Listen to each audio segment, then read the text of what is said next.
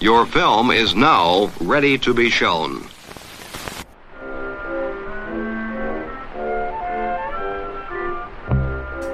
Good morning. I'm Justin Hendrix, editor of Tech Policy Press, a nonprofit media venture intended to provoke new ideas, debate, and discussion at the intersection of technology and democracy. A couple of weeks ago, the New York City Police Department failed to appear for the third time before the New York City Council to answer questions about its use of surveillance technologies. NYPD is required to disclose information about its complement of cameras, robots, social media monitoring software, drones, and various other surveillance technologies under the Public Oversight of Surveillance Technology, or POST Act. According to the Surveillance Technology Oversight Project's Corinne Worthington and Aaron Greenberg in a recent post on Tech Policy Press, NYPD has so far failed miserably to comply with most of the POST Act's requirements. Observers of the NYPD are likely not surprised to hear that it has little interest in explaining to the public how it spends its multi-billion-dollar budget, particularly when it comes to new technology.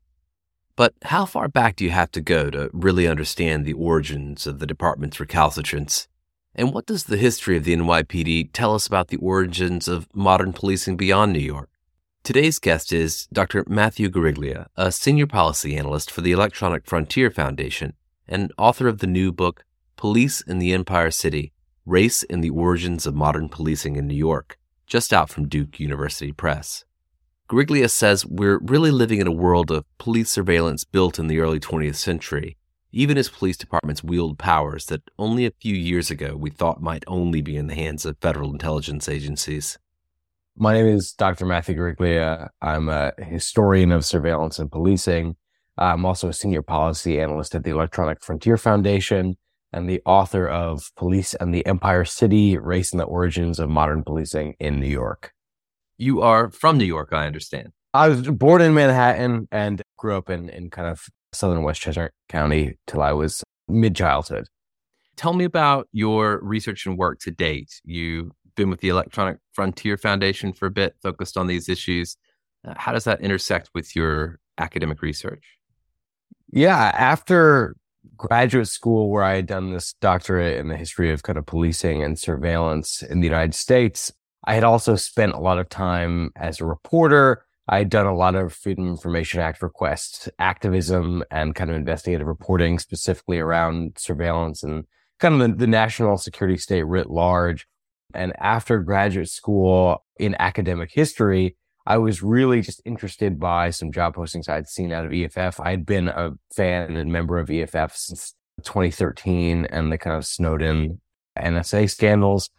And I was just interested in my ability to provide historic context to these stories, even to like a very pre-digital era, but also very interested that I was finding in my historical research that the arguments, the moral and legal and kind of ethical arguments about how police and how governments should and should not use technology, how dangerous hoarding information and storing information in particular ways could be.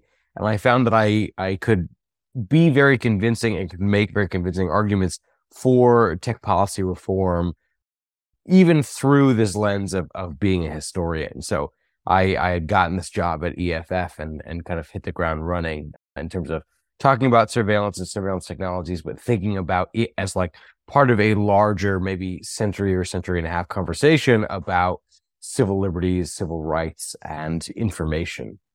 This book, I should say for listeners, is not about technology or surveillance primarily.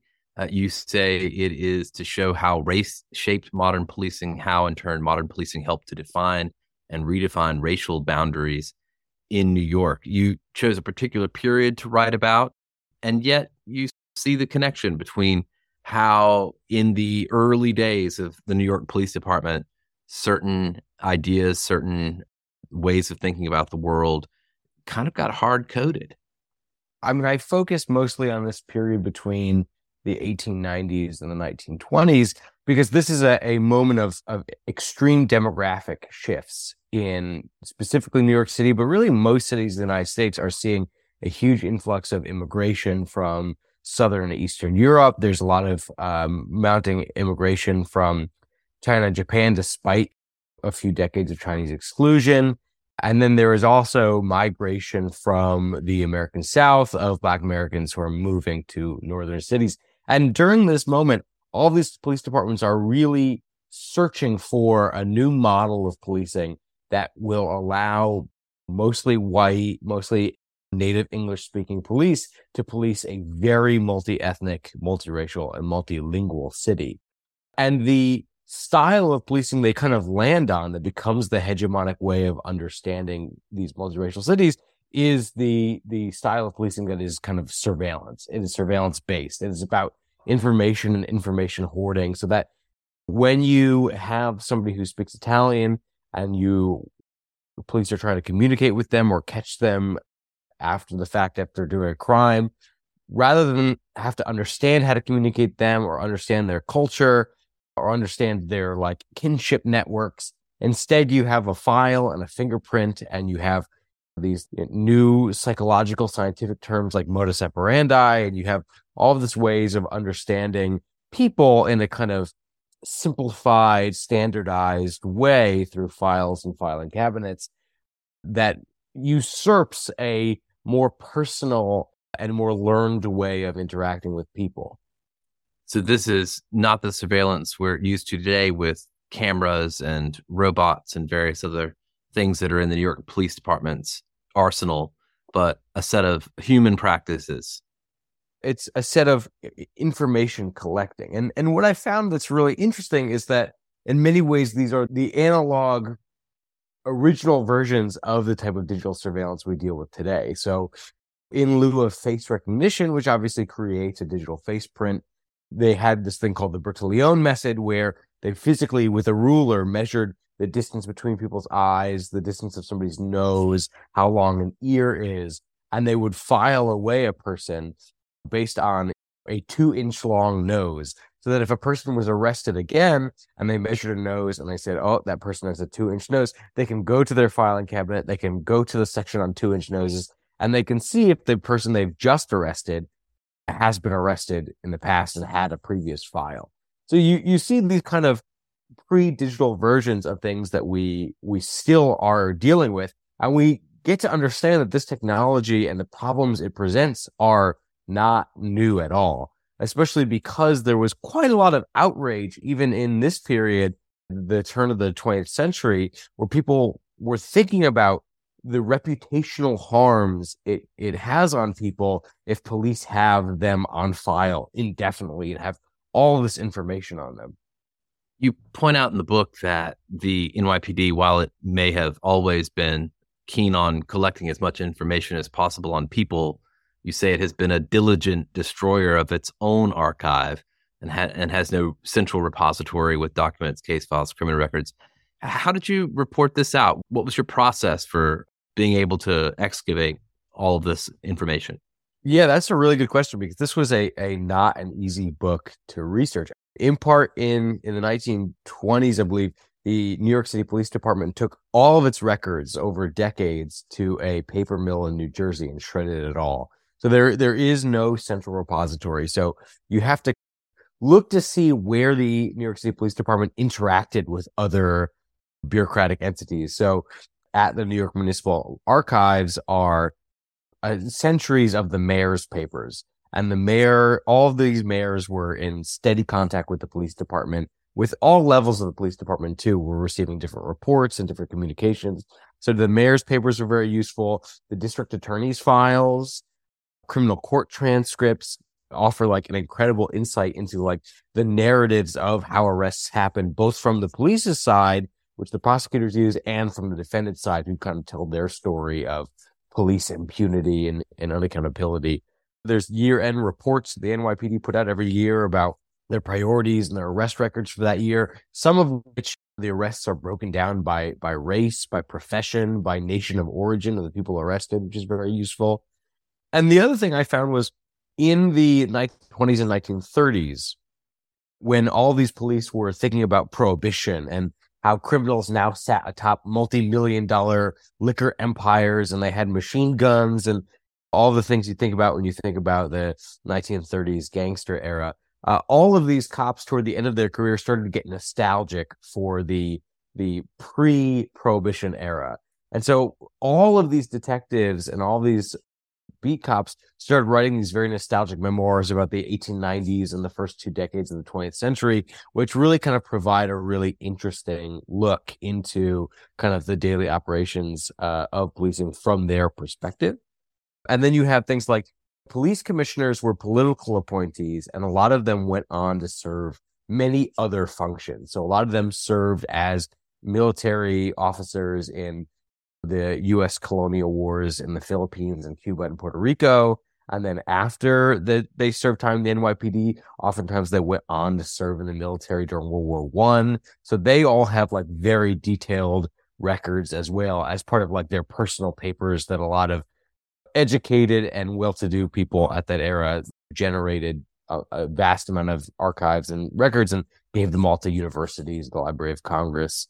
And then the final piece is communities who were constantly dealing with police brutality and police corruption, who were constantly angry about this new style of policing in which all this information was being hoarded on individuals, even after they were acquitted, that based on arrests, all these, their face, their measurements, their files were all being collected by the police. These people were not necessarily quiet. They left quite a bit of evidence in the records that they were upset about the operations of police. They pushed for investigations. There were state hearings and congressional hearings about the failures of policing and police brutality. So once you get away from looking for a centralized repository, there is quite a lot of material out there if you're patient and diligent and try to find it. You also situate the NYPD's approach to policing in a kind of broader intellectual foment about how policing should be done that's going on both in the U.S. and in Europe. Can you give us just a quick tour of that? What's happening in this time period? How are major cities thinking about policing? How is that changing? The whole world is seeing a lot of movement in this era, moving of ideas, often like radical ideas about labor and income inequality. Anarchism and socialism is on the wind. There's a lot of movement of people as like mass migration from all over the world kind of swirls about. And the other big thing is empire. So you have France in North Africa, and you have the UK in Ireland originally, and then in Egypt and India and all these places. And they're trying to reckon with how do you get a British police force in colonial India to build a system of subordination and pacification that can work for a very a different continent in Asia. And so they are building these tools which supposedly can bridge that cultural and linguistic divide. And these tools become incredibly useful in the era of migration when suddenly London has all these people from all over the world, and they need to lean on that these systems they've developed in colonial regimes. And so, for instance, something I track in the book is the evolution of fingerprinting, where fingerprinting is incubated by British forces in India. It then moves back and becomes a central part of policing in London. And then from London, Scotland Yard brings it to the United States through the 1904 St. Louis World's Fair. And there, all of these American police departments get to encounter fingerprinting for the first time and basically treat it like it's magic, like it's the future. And so you can really kind of trace these technologies as they move from empire to European cities and from European cities to the United States. And that includes things like filing cabinets and files, where you have the New York City Police Department sending officers to Germany to say, learn what the German police are doing because we think they're doing it right. And when they get there, they're finding police departments and city halls that are filled with files on millions of people. Like a good amount of all the people in Berlin have a file in the police department. And it doesn't matter if they've done something wrong or not. And that's really kind of aspirational, I think, to a lot of these NYPD officers who travel to Europe to see what the future of policing will look like.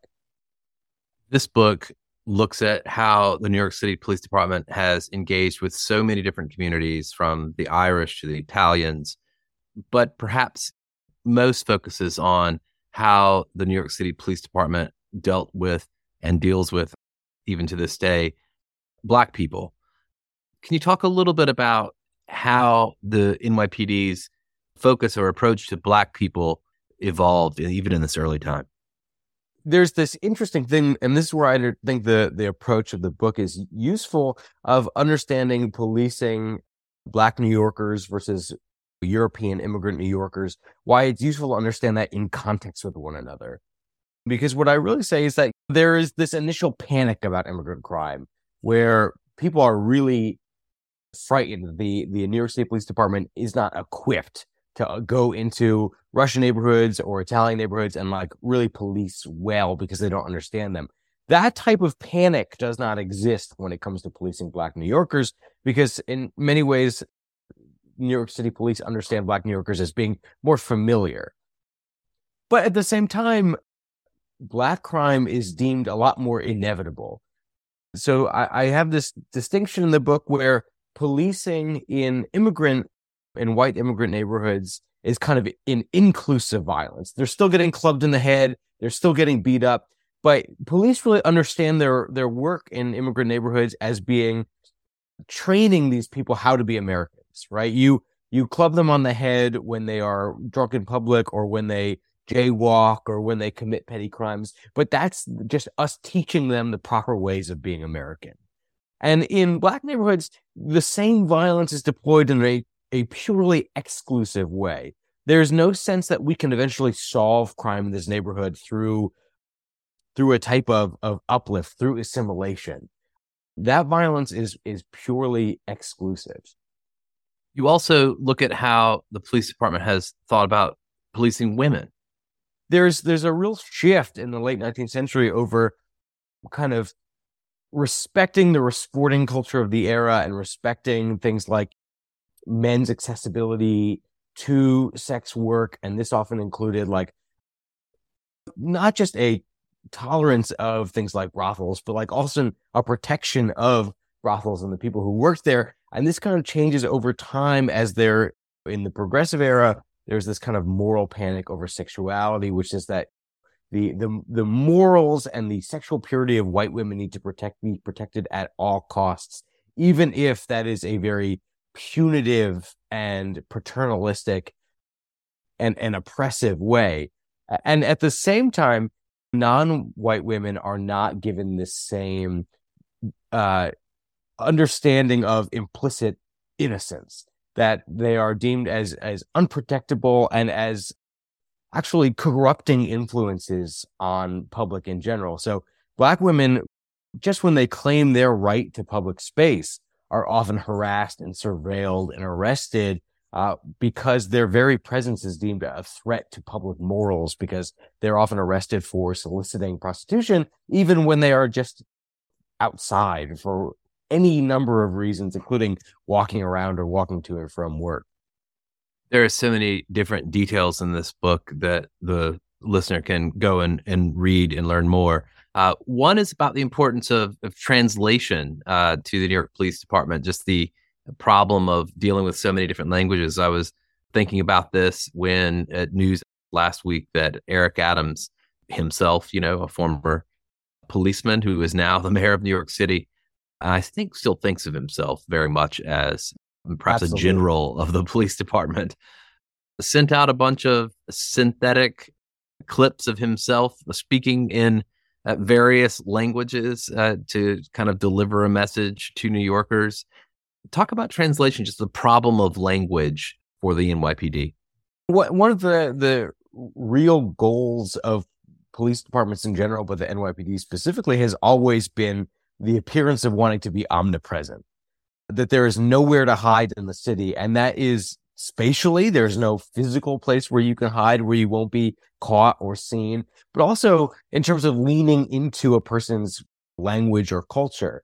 And there was this real fear that the reason why crimes were supposedly running rampant in immigrant neighborhoods, especially in Chinatown, was because people could lean into their foreignness whenever American-born police were around, and they could confess to crimes or plan crimes in their native languages and not get caught for it. And so there was this big regime that they had to build of informants and of translators, including people who would come into criminal courts and translate. And eventually, one of the things they did was built this kind of system of what I call native policing, because I connect it to the style of policing that happens in overseas empires, where they had a German squad, where they took German-speaking officers from all over the city and centralized them in a squad to handle issues related to German speakers. Or they had an Italian squad where they had this. The Italian squad went from 6 people to over 100 Italian-speaking officers just in the span of a few years, and they were supposed to handle crimes in Italian neighborhoods. They went out and they recruited the first Chinese-American officer in hopes that they would help them solve crimes in Chinatown. And so there was just this real attempt to make sure that people couldn't hide anywhere in the city, whether it be in physical spaces or just in kind of insular cultural or linguistic bubbles. I want to try to connect some of these ideas a little more plainly to today. And you start to do that, particularly kind of towards the end of the book and in the conclusion. One of the groups, of course, that has been perhaps most oppressively policed in New York over the last 2 decades is Muslims, also South Asians, generally after the 2001 terror attacks.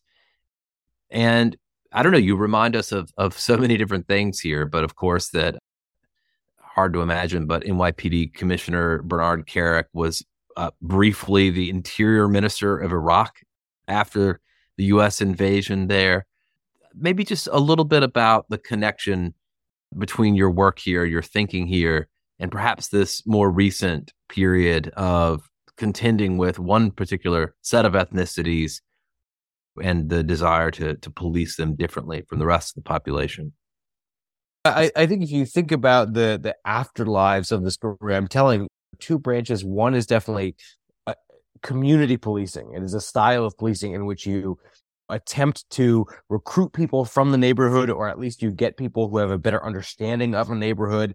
And this is supposedly done from a like public relations standpoint or community relations standpoint, but often is a lot about being able to infiltrate these communities better and make them more surveillable. But the other big side of this is the post 9/11 surveillance of Muslim communities. And the NYPD created a unit called the Demographics Unit, which is kind of a fancy way of saying what the same thing police were trying to do in the early 20th century, which is to build a unit of people with particular language and cultural skills who could surveil an entire community. And it is like really a testament to the fact that I say in the book, police have a very small toolbox, that tools become digital, tools get updated, they get new names, they get new justifications. But really, policing, if you look at it on a century scale, have like a few dozen tried and true tactics that no matter how much they get thrown out or delegitimized or are called invasive, they always kind of come back. And the Demographics Unit, which spied on mosques and spied on Muslims all over New York, is one of these kind of recycled tactics in which they really put this neighborhood, this community under a microscope. And it is certainly the afterlife of a lot of these stories. Perhaps another one of the sort of technologies that's taken on a new form. You point out that in 1907, a particular deputy commissioner, Woods, brought back a technology to the New York Police Department, the police dog, which was new at the time. 120 years later, we're now bringing along robot dogs. So perhaps history does rhyme. There's stories from the first decade of the 20th century where the NYPD is hiring statisticians by the dozens, and they are trying to predict where crime will happen based on where crime has happened based on the records. And so there are all these ideas of like forming early predictive policing algorithms and all these pre-digital versions of technologies we're still dealing with today. And even when I think about things like ShotSpotter, things like acoustic gunshot detection technology, so much of the justification for that is because police fear that if gunshots will go off, nobody will call them. Nobody will call the police to report a gunshot. And so you need technology to bridge the chasm between the police and the policed. There is that after a century, there is so little community policing collaboration. There's so little holistic understanding of what safety is and how police do provide or do not provide it, that you have to build these digital tools that bridge that gap. And so much of that is in this story where, you know, finding a fingerprint at a crime scene very much replaces the idea that witnesses won't speak to police. And so we're really kind of living in this world of police surveillance that the early 20th century built. I'm speaking to you a day or so after the City, independent news organization here in New York, has announced that NYPD bowed out yet again for a third time of a city council oversight hearing on high-tech surveillance. We have a thing called the POST Act, the oversight of surveillance technologies. It's meant to require NYPD to disclose how it uses certain technologies. The Department of Investigation recently had a look at how NYPD is using different technologies, facial recognition, cell phone towers, license plate readers, various other things, and made a bunch of recommendations about how to increase oversight. NYPD has essentially rejected those and fails to show up for hearings, fails to do the proper disclosures. I don't know quite what to say about it other than, do you see, I don't know, corollary, or do you see a correlation to prior historical practice? There is a long history of state, city, and federal hearings about police being unaccountable, untransparent, corrupt, brutal, you name it. And if the history is a hearing to investigate the problems, getting to the root of the problems, making recommendations, and then police departments not changing at all, then this is kind of par for the course, right? This is part of the long storied history of policing, is since the beginning, people saying it's unaccountable, there's no way to reform it properly, making recommendations, and then none of those reforms coming to fruition. Then I think this is a very particular time and place that is in keeping with the history of police departments. And yet we are at a time period now where a lot of police departments wield powers that 20 years ago we thought only the NSA was capable of. They can, from data brokers, buy geolocation information on millions of devices. They can send reverse or geofence warrants to Google and draw a square on a map and learn every phone that was in that map. They can send requests to Amazon Ring and get the footage and audio from everybody's doorbell cameras. They're the capabilities and sheer amount of surveillance that specifically New Yorkers and a lot of other cities where which have served as specific incubators for new surveillance technologies, it's staggering. And so the stakes feel even higher now for how unaccountable and untransparent police are than they were 100 years ago.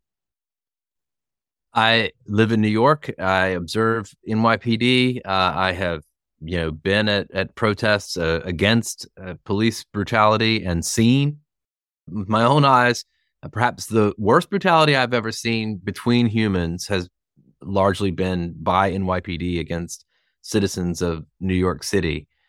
So I must admit that I don't have the highest opinion of the New York Police Department and its commitment to civil rights and to humane policing. Where do we go from here in your view? I know the book's not an attempt to kind of necessarily make a statement about where we should go, but what does perhaps your study of this particular moment in history tell you about how this city should be policed or how other cities should be policed going forward? Yeah, and I think that's part of the value of looking at the history is, as I was mentioning, it tells a story in which police reform is near impossible, that people can try to, from the outside, force reform and change onto a department. Even from the top down, administrators could try to make reforms, but penetrating the rank and file and getting them to adhere to reforms is nigh impossible.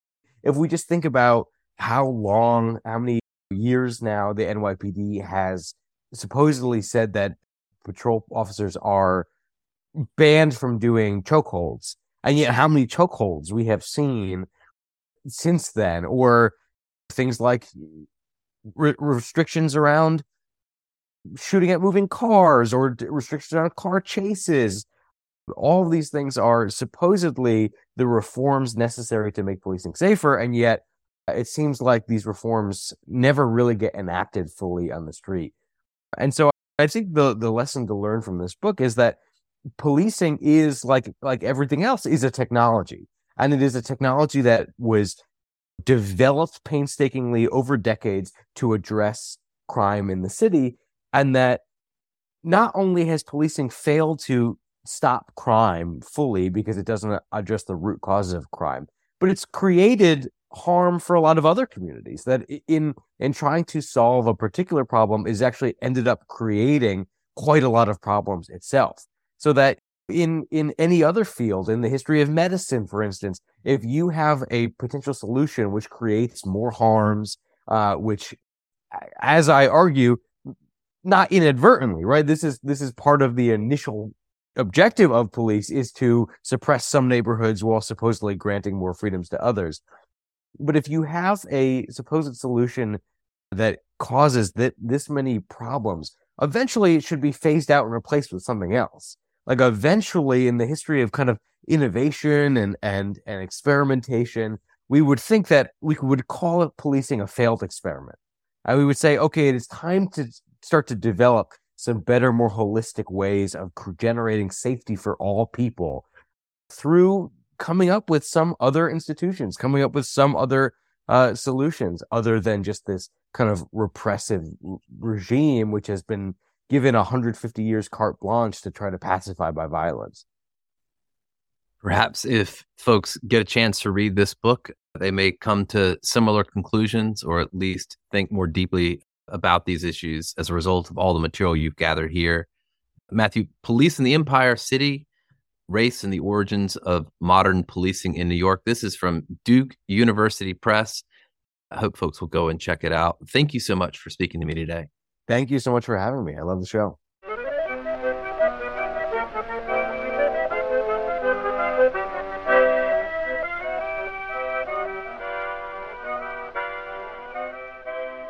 That's it for this episode. I hope you send your feedback.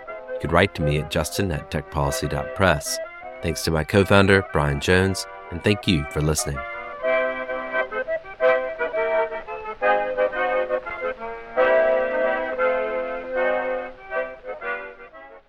Tech Policy Press.